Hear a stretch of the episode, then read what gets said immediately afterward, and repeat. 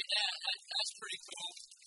We literally had a meeting at the end of the year to try to figure out what other churches we wanted to bless, particularly church plants in Jacksonville and Brazil and Uganda and all over the world. What are some of the other church plants and ministries that we would like to bless because of your incredible generosity? So 2012 is awesome, and I know probably what I'm supposed to do here is cast this great vision about 2013.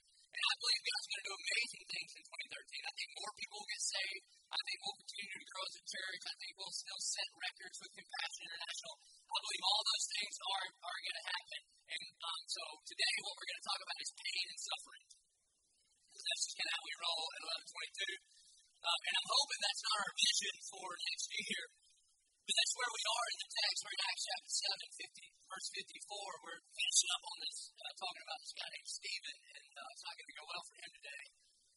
And here's what I know about us in this room. Look, I hope and I pray that 2013 is your best year ever, but for some of you, and it's going to be tragic. It's going to be tragic. And you know who's going to have to?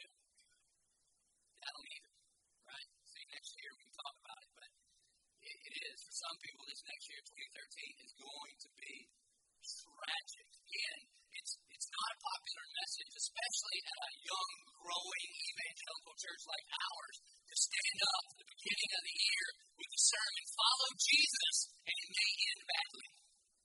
Anybody want to get saved now? So aren't you excited about, about this message? But the problem is, and what we can slip into in our kind of Western consumeristic church culture is um, there's a lot of folks that, without maybe don't even mean to, but they, they, they think that God owes them something. That we kind of feel like we make this deal with God. God, if I go to church enough, and if I give a little, and if I raise my kids in your church, and if I do the right thing, then you owe me.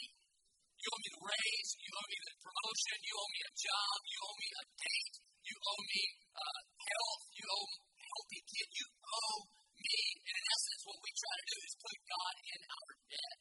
And the problem with that, again, it's a very popular message, and you can grow a big old church preaching that thing. You walk out of there every week, and it tastes good, and it feels good, but it's like feeding cotton candy to a dog. Have you ever done that? You should try it. It's awesome. You give your dog cotton candy, and they're just like, where to go?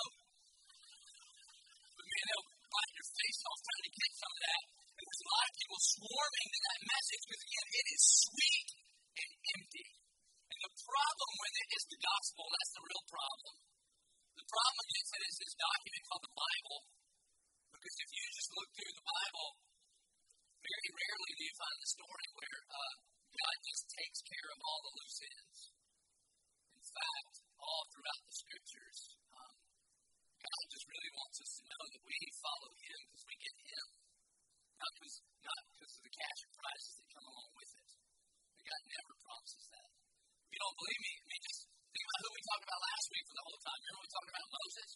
Moses was a faithful man of God. He followed God. He did miraculous things. His, his faith shone. He spent time with the Lord. He wrote out the Ten Commandments. He's kind of a big deal in the Bible. And then you look at the end of his ministry, you know what his ministry is? 40 years of leading some complaining, grumbling people, only to be taken up on the mountain. And God says, There it is, the promised land, Moses, which you've been looking for for 40 years, the land flowing with milk and honey. And you know, in that moment, Moses is thinking, Praise God, finally, all of that blood, sweat, and tears and faithfulness is finally going to pay off. And I get to take the people into the promised land to his guys. Like, I'm killing you on the mountain, and Joshua, who's done nothing, he gets to take them in. Don't you want that ministry? Because that's how sometimes it goes. You follow God, it ends badly. Or, or we can go any of the prophets. My favorite is Jeremiah. I know you all studied Jeremiah over the holidays, right? Remember Jeremiah's promise? God tells Jeremiah, follow me,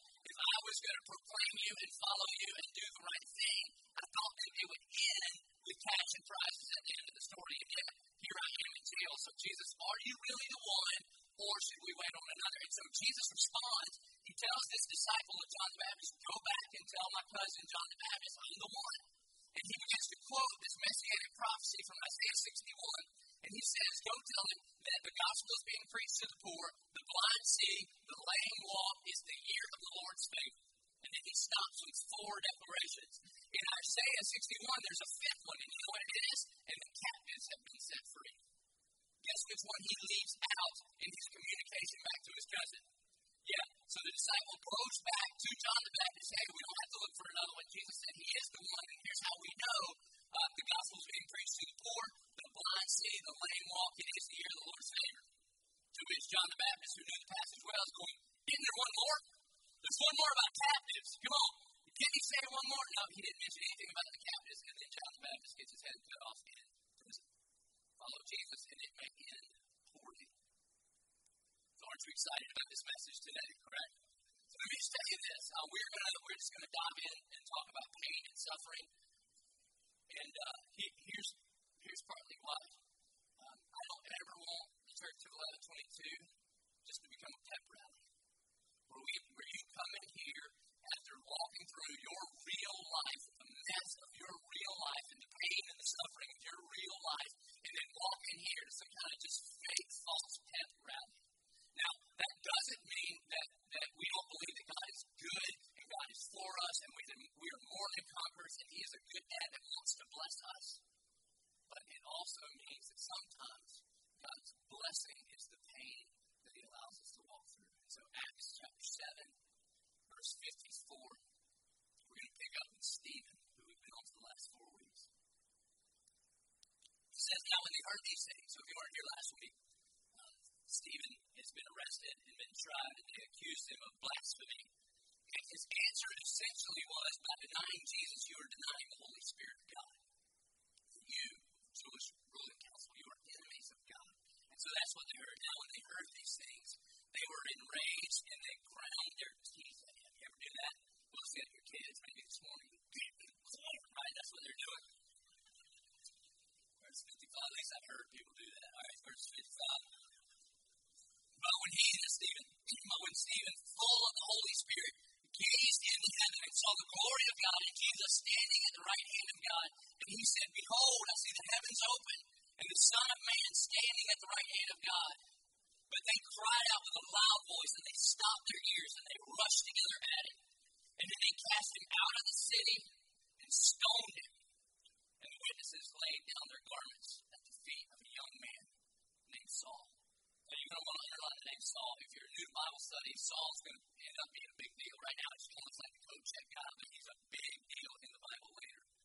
But imagine if you were a disciple in this moment, you would think, all right, Lord, you're about to come through at any moment, right? I mean, we've seen you do it with Peter, we've seen you do it with John, we saw you do it with your son Jesus. I was there today. He whoa, floated up into heaven, okay? So you got this. This is not going to be a problem at all. And so uh, they, they dragged they dragged Stephen out and they began to stone him. Verse 59. And as they were stoning Stephen, to which, if, again, if you're a disciple, I'm telling you, there's nothing like pain and struggle and strife to kind of battle your faith a little bit. It's one thing to say that you believe or think that you believe. It's another thing when you're watching your friend getting pelted with rocks to death because he says he believes in Jesus. And I just got to imagine there's probably some disciples going, hold on, hold on, this is not the end of the story. Okay, guys, you might want to back up because God's about to flex in this place. I'm going to tell you, I just, he did it with Peter, he did it with John, he did it with Jesus. I mean, he is a miracle maker. So everybody back up just a second. That first rock, boom. And then he, he, he goes, whoa, whoa, no, well, here's the thing. God's never early. He likes to hit home runs in the bottom of the ninth, all right? Because if he hit a home run in the seventh, everybody leaves from the end of the game. So he wants you to get the whole experience. So just hang in there because God's going to come through. And then the rock, first rock hit Stephen. As they were stoning Stephen, he called out, Lord Jesus, receive my spirit. Which, by the way, if you're kind of familiar with Bible study, you'll know that uh, Jesus said seven different things on the cross. One of the last things he said on the cross sounds a lot like this. He said, Father, into thy hands I commit my spirit. And so if, if you were at the cross and you heard Stephen quoting Jesus here, you start going, uh oh. Verse 60, and falling on his knees, and this isn't like falling in prayer or worship, it's just rocks are hitting him, he's going to die. He's falling to his knees, he cried out with a loud voice, Lord, do not hold this sin against them. Which again, if you're familiar with the things that Jesus said on the cross, the first thing he said after the Roman soldiers pierced his hands and his feet and hung him up on the cross, the first thing he said is, Father, forgive them. Some of us too. Father, forgive them, for they know not what they do. And so here you got Stephen. You want to talk about progressive sanctification. Here's a guy, I remember him four weeks ago? He was just the head waiter. He was just taking food to the Jewish, uh, the Hellenistic Jews, Widows that didn't have food. That's what he was doing, is delivering food. And now, in his death, uh, Jesus tells us that what comes out of the mouth is really an overflow of the heart. And so it's an overflow of the heart of this man as he's going through pain and suffering, is to quote his Lord and Savior from the cross. And he says, Father, don't even hold these sins against me. Now, this isn't any part of sermon, this is just for free. But did you know, Christian, that you cannot simultaneously look at the cross and withhold forgiveness?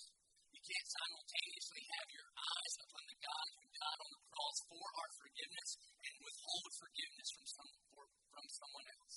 And if there's somebody in your life that you have yet to forgive and you are a Christian, it's because you've taken your eyes off the cross. Again, that's not even a sermon, that's free. I should probably write it down. That was good. All right, here we go. So, falling on his knees, he cried out in a loud voice, Lord, do not hold this sin against them. And when he said this, he fell asleep, which is just a Bible way of saying that he died. And if you're standing there as one of the disciples, you're thinking, oh, they're coming for us next. And you're thinking, God, what happened? I thought you were in charge. I thought, I thought you were in control. How in the world could you let one of your people, Stephen, don't you promise protection and provision? And he's crying out to you, and the reason he's in this trouble is because of you. He's just proclaiming you, and God, if you would save him, you know, he'll just tell more people about you. See, it's one thing to believe or think you believe, it's another thing to believe when you're walking through that kind of pain and walking through that kind of strife. And so, when he said this, he fell asleep. Chapter 8, verse 1, and Saul, of his execution. Saul. Here he goes again. The coat check guy is not actually the coat check guy, he's kind of in charge. He's the one running this whole operation. He's just holding the coats. He don't want to get his hands dirty, literally. And so he's holding the coats, but he approved of it. He's the one that cleared this, that, that's setting this up to send people to try to stomp out Christianity. And there arose on that day a great persecution against the church. So from this day on, now they're not just going against uh, going after apostles and disciples, but there's great persecution against all of the church. And so think about it. Imagine if you were one of the church members of the early church, which, by the way, I hear this all the time, especially from young preachers like me-ish. Um, guys will say, man, I just wish we could get back to the early church. are you dumb? Do you read your Bible? You sure you want to go back when they throw rocks at your head until you're dead for singing worship songs? Because I kind of like church the way we do it now, don't you? One of the most suffering that you've had to go through as far as church goes this week is you got a parking spot out there by the old Winn-Dixie, and you're like, oh, the pain and suffering that I endure to worship Jesus, right? I walked all the way here, and I think it was maybe even drizzling a little bit. This is probably what it was like following Moses towards the promised land and wandering for 40 years. I know what that's like because I didn't get a good parking spot, right? That's, that's kind of how we suffer.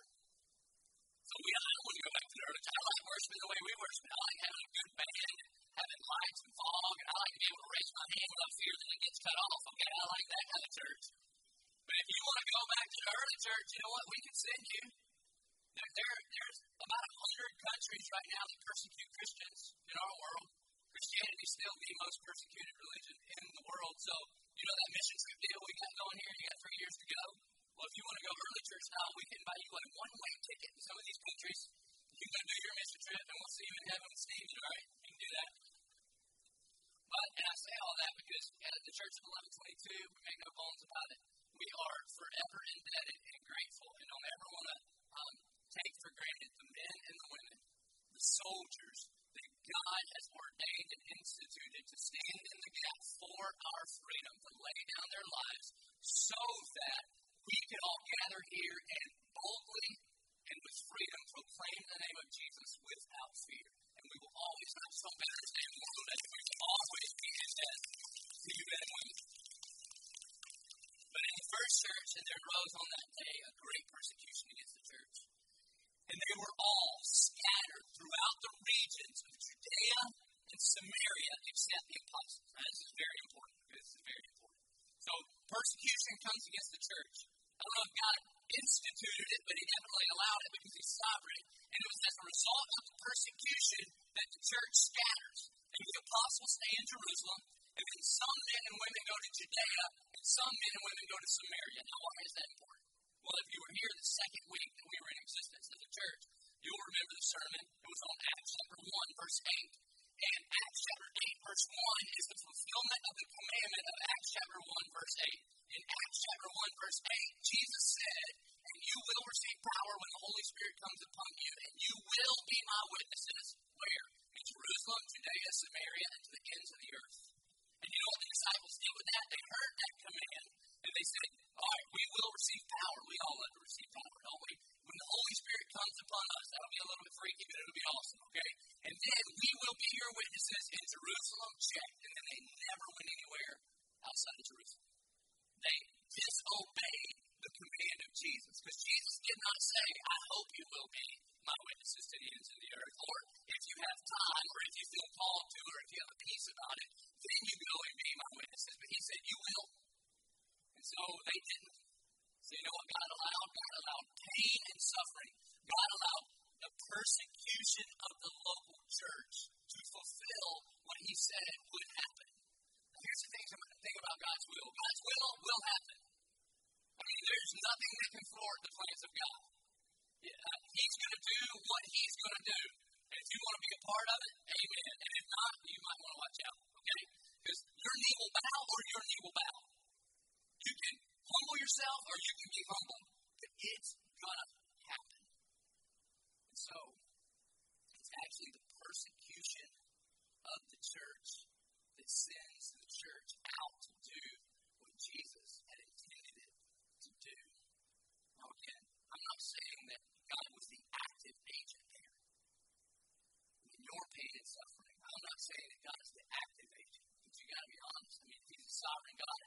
stop it, and he does it, and he allows it.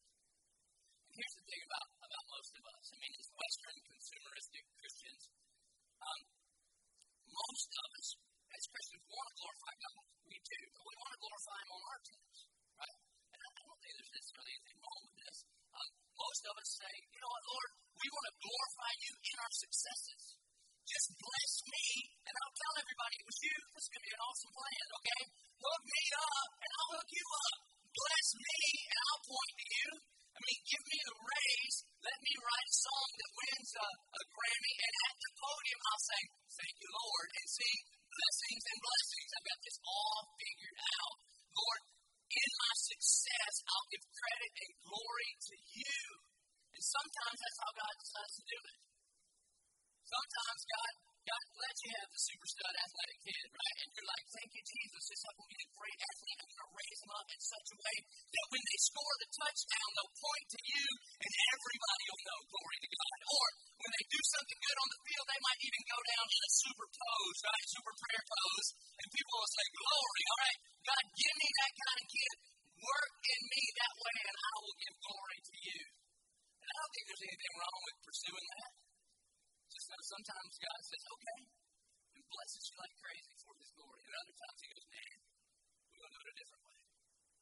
You see, the problem is, is when we try to evaluate God's goodness by our circumstances. It's why I say I don't care about your feelings, because God, your feelings are not your Lord. And what we do as consumeristic Western Christians is um, we'll, we'll, we'll look at our circumstances and try to manipulate God's will to match our circumstances. Like you're driving down the road, you go, oh, obviously it's the Lord's will that I go to Krispy Kreme because the light is on and there's a parking spot at the door. Glory to God. And I feel a peace about it. I feel this warmness here in my soul. That must be my soul. And I feel like there's an emptiness that He wants to fill, and He's providing it. I'm, and I've got a verse from the Old Testament about, about hot and ready manna from heaven. See how it all works out? Have you ever made those kind of deals with, with God? Like when the Powerball got to 600 million? Man, I prayed when got me a ticket, all right? Calm down, Southern Baptist, okay? I was going to tithe, all right? I had already worked it out with the Lord. Lord, and I didn't even know how to fill out one of the things. I'd never done it before, but I went and I was in line with a bunch of fellas that I don't think we were on the same educational plane, and that they were showing me how to fill out the Powerball thing. They lied to me because I didn't win, but I made this deal with God. Lord, I'm going to win this thing in Jesus' name. I'm going to tithe. You give me 600 million, and I'll disperse it just the right way. All right, we're going to be biblical here, very pharisaical. I'm only going to give 10%. And, uh, Lord, since it's for your glory, let's not split this thing up with some idiot in Kentucky that doesn't even know you. Allow your son to go ahead and get the inheritance now, okay? And, and it'll be for your name. And sometimes God says, awesome.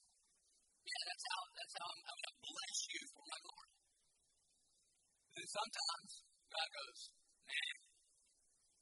I tell you what, the way we're going to work this one out for you is I'm going to I'm going to be glorified in your pain. I'm going to be glorified in your suffering. I'm going to be glorified in your weakness. I'm going to be glorified in your desperation. And you're going to look around and you're going to see evil men and women doing evil things. And from your perspective, they're going to look blessed. But really, I'm blessing you by disciplining you and letting you walk through this pain. And from our perspective, I'm, I'm probably not making any sense. It doesn't make any sense. But then again, from my three-year-old's perspective this morning, sense to her why she could not have peanut M&Ms for breakfast. Right? Almighty Sovereign Daddy, how come um, all you got to do is reach right out here? It's so easy. The free bucket is right there. You don't even have to stretch far, and you can give me what I want that I know is dead. And that's not exactly what you need right now. I love you. I love you too much. And so God sometimes, sometimes God decides He's going to be glorified in the pain and in the suffering. And so C.S. Lewis says it this way. I put it as a point because it just it just seems so clear the way he says it. C.S. Lewis was a 20th century theologian. He wrote Mere Christianity, Screwtape Letters, The Problem of Pain. He was a professor of uh, medieval mythology at Cambridge Oxford and some of those places. He was big buds with J.R.R. Tolkien. They would sit in a pub, sorry again, Baptist. They would sit in a pub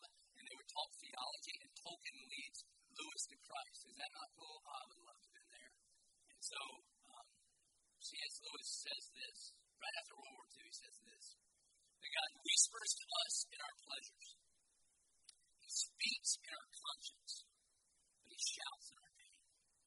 And it's His megaphone to rouse the discourse. That He does, He speaks to us in our pleasures, but a lot of times in our pleasures, it's hard to hear God because we're so focused on how great we are and how we've manipulated the situation for us. And he does. He talks to us in our conscience, but sometimes he shouts in our pain. And he uses pain and suffering to be a megaphone, not just to us, but also for this world.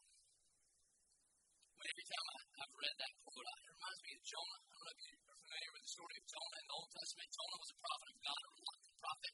God calls him to go to Nineveh, and he's like, I would go, but the only problem is I hate all the people that live there. So I'm not going to Nineveh. I'm going to Tarsus. And God says, When you think you're going, then you're going to go where I tell you you will go, okay? And uh, he sends a big fish and swallows him up and takes him to where he was going to go and pukes him out. So, in other words, you can obey God or you can obey God. Those are your options. One way is a nice cruise, the other way you smell like puke. Either way, you're going to Nineveh. That's where you're going. I don't know if you've ever walked walk with Jesus for a little while. It's coming. That is what happened in the first church, right? Delayed obedience, and it was the persecution that helped them be obedient. You see, sometimes God brings out the megaphone of pain to get our attention. Uh, J.I. Packer, in knowing God, he, he says it this way, and still he seeks the fellowship of his people. Which that phrase right there should just, we could just hang out there for the rest of the week. And still, and still, I mean, even with all the junk we bring to God, and still, even with all the broken promises, and I'll never, and from today forward, and still, he seeks the fellowship of his people and will send them both joy and sorrow to detach their hands from the things of this world and attach them to himself. And in the first century, God saw fit to allow the first century church to be persecuted so that they would be obedient to Christ's command to go into all the earth. And it was the persecution that detached their hands from the things of this world and attached it to himself. The way I pray it for us as a church is this. Every like tomorrow morning at a tree, I'll pray for us from home time. And one of the things I'll pray for us is that God, you would bless us or break us, whatever it takes to draw us unto you. When I first started preaching and teaching in 1122, I quite honestly I prayed it with a little more boldness. And now, as the lead pastor, walking with some families through just some unbelievable pain and suffering, I, I still pray because it's true. I still pray because the gospel is not follow Jesus and he works out all the details. The gospel is follow Jesus and you get Jesus. That the gospel is what, what God tells Paul in 2 Corinthians when Paul prays three times. He begs God to remove the thorn from his flesh. And God says, No, but my grace is sufficient for you. In other words, I am more than enough. That even if God worked out all of your circumstances, but if you didn't have God, then you don't have it. That, that your circumstances here are temporary and forever is a long time. And so we want to draw near to Him. But it's with fear and trembling that I pray, dear God, would you bless us or break us? And I'm hoping bless. Lord, just would you, I, would, if I could have my pick, I'd pick bless. Bless us. And let us glorify you in the blessing. But if it takes a breaking so that we would know you, so that we would be in your will, don't believe some of the stupid things you hear from Christians, especially like the good old Bible bookstore kind, you know, that say things like, I heard this growing up, the safest place you'll ever be is in the center of God's will. Oh man, Jesus was way out of the will of God, didn't he? They beat him to death. No, no, no. He doesn't promise safety. He promises himself. And so, again, Says sometimes he has to bring out the megaphone. J.I. Packer said, sometimes it's pain, and, and sometimes it, I mean, sometimes it's joy, and sometimes it's sorrow, but whatever it takes to detach your hands from the things of this world and attach them to himself. And I say, may he break us or bless us, whatever it takes to draw us unto himself. Well, here's the thing. Even knowing theological truths that you can agree with mentally, they really don't help you hard a lot, do they? That a lot of times it doesn't help you feel any better. Which is why I love the Holy Spirit inspired Luke to write this next verse, verse 2. This is after Stephen is dead. He says, Devout men buried Stephen and made great lamentations over it. So they were there, they experienced it. They saw, they saw Stephen's face shining, they saw him proclaim Christ, they saw him uh, ask for forgiveness for the people. But then when Stephen died, what did they do? Great lamentations. That means they, they wept bitterly. Part of what I want to do here today, if you're walking through pain and suffering, because if you're not, it's coming. But when you walk through pain and suffering, that you have permission to just feel. And nobody can tell you how to feel. And let me just warn you, because we have so many new Christians. If you're new to this too, let me, let me tell you what's going to happen.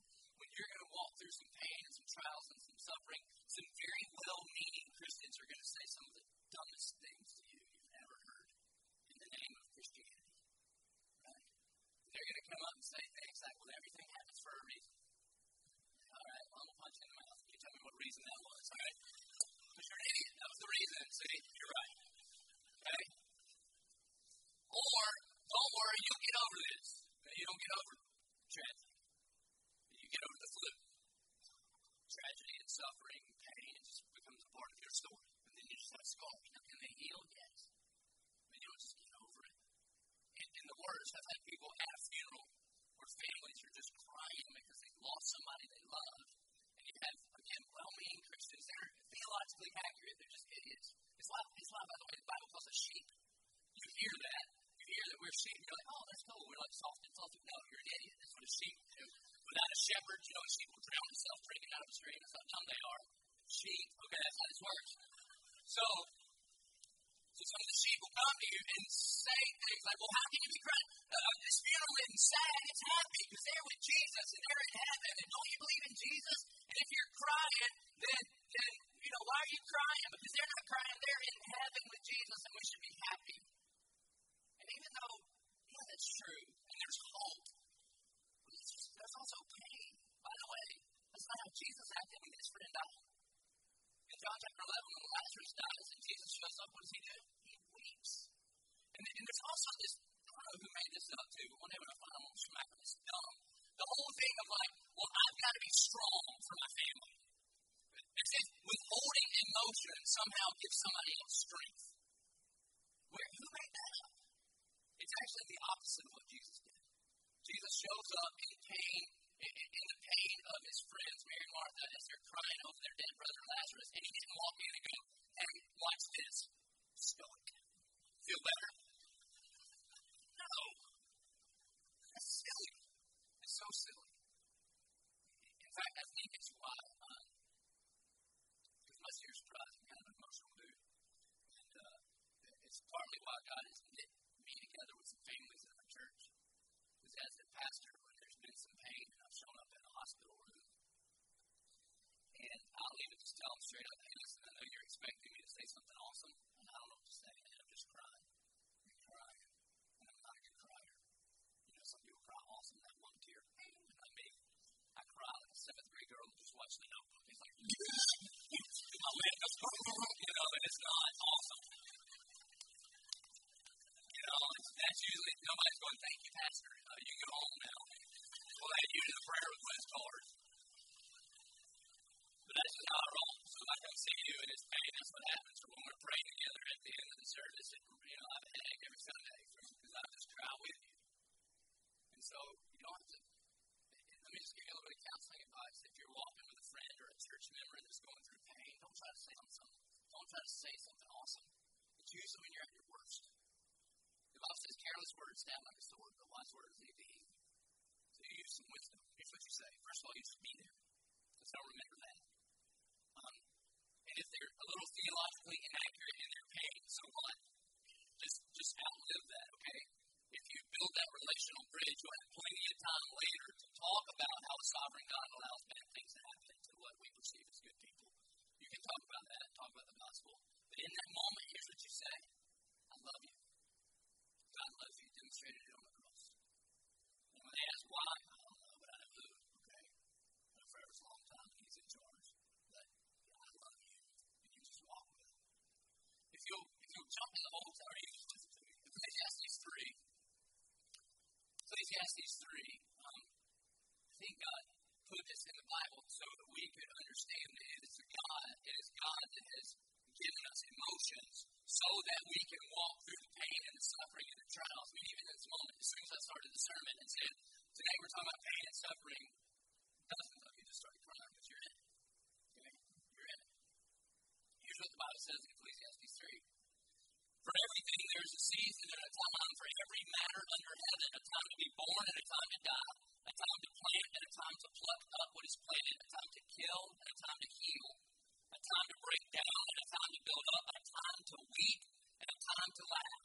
You got that? So this isn't be strong for somebody. This is if it's time to weep, then you weep. And part of the reason God has given us the emotion that is expressed in weeping is so that you don't feel guilty when it's a time to laugh. That you'll get to another part of the season of your life and you and there's joy and there's laughter and there's celebration. And that God is glorified in both the weeping and the laughing. There's a time to mourn and there's a time to dance. Did you hear that, Baptist, right here in the Bible? Can you believe it? There's a time to dance. Although some of you probably shouldn't. Let's just be honest with you. There's a time to cast away stones and a time to gather stones together. One day I'll fully explain why this means what it means. But what it means is there's a time when you take some bad memories and you throw them away. So we're not remembering that anymore. And then there's a time when you gather together the best memories, even in the worst situations. There's a time to embrace and a time to refrain from embracing, a time to seek, a time to lose, a time to keep, a time to cast away, a time to tear, a time to sow, a time to keep silence, a time to speak, a time to love, a time to hate, a time for war, and a time for peace. So there's a time when you are battling it out, but then praise God, there's also a time when there is peace. That word means is shalom. It doesn't mean a, a, a lack of war. It means wholeness. That God actually, even in your suffering, promises peace. So the crazy part is um, they bury Stephen and they're crying. The next verse, part three, starts out by Saul. I'll tell you this part first. But Saul was ravaging the church and entering house after house, and he dragged off men and women, which means he was ruthless, and committed them to prison. And now those who were scattered went about preaching the word. So God uses the pain and the suffering of the first church to accomplish his will. Because remember Acts 1 8, and you will receive power when the Holy Spirit comes upon you, and you will be my witnesses in Jerusalem. The apostles stayed in Jerusalem. And then it says, and Judea, and some of them scattered in Judea. Remember they had, they talked about Jesus. And Samaria, and some went to Samaria. So there's one piece missing. He went to the ends of the earth. Guess what the Almighty Sovereign God does? Now, if you're new to church, this is crazy. But Saul, the main terrorist, God says, I know, I'll pick him. And on one day on his road to Damascus, I'm going to pluck him off this horse and make him go blind. And I'm going to save him and redeem him and regenerate him. And give him this little, about a three year Bible study one on one with me. And then I'm going to send the very one that was causing the pain and suffering in the church to be the herald of the gospel to the ends of the earth. Because he's sovereign God that can do whatever he wants. And that, that guy Saul that becomes Paul, he writes a letter to the Christians in Philippi. It's a little letter called Philippians. He writes it from prison. And he says this. He says, um, Let your gentleness be evident to all. But in prayer and supplication, make your requests known to God. And the peace of God, which transcends all understanding, will guard your heart and your mind in Christ Jesus. The gospel spreads that way. Have you ever, um, have you ever been with somebody that's going through an unimaginable pain? Because it's, you know, when you know people going through pain, I put myself there. I always think, what would I do if it was my kid or my wife or my dad? You know, you just can't help it. There's so many times when I look at that and go, I cannot believe the way you are responding. I mean, you're not acting like it doesn't hurt. I mean, there, there's pain and there's tears and it's legit and it hurts and it hurts and it reflecting the Savior, not the situation. And you have this peace, this hope that transcends understanding, is the way the Bible translated. In my translation, it doesn't make sense. There's no reason you should get out today. If I was in your situation, I think I might pull up the covers over my head and just stay there forever. But you got out of bed today you came to worship and you lifted your hands high and you say, God is good.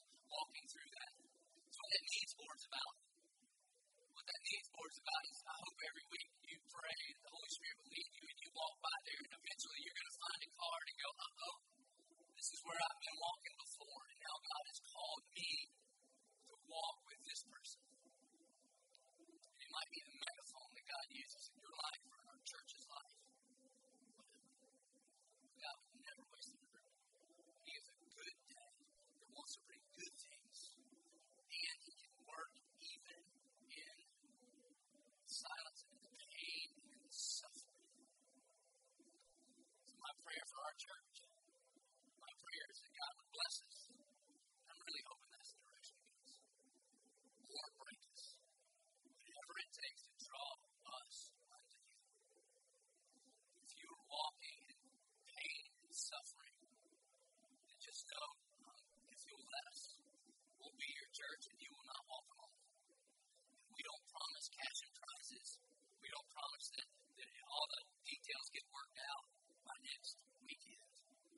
But we promise this that God loves you and He demonstrated it by His Son's death on the cross, even while we were still sinners. And we hold on to that and we hope for that. And we pray that God's peace would transcend understanding and guard your heart and mind in Christ Jesus. Would you please stand and pray?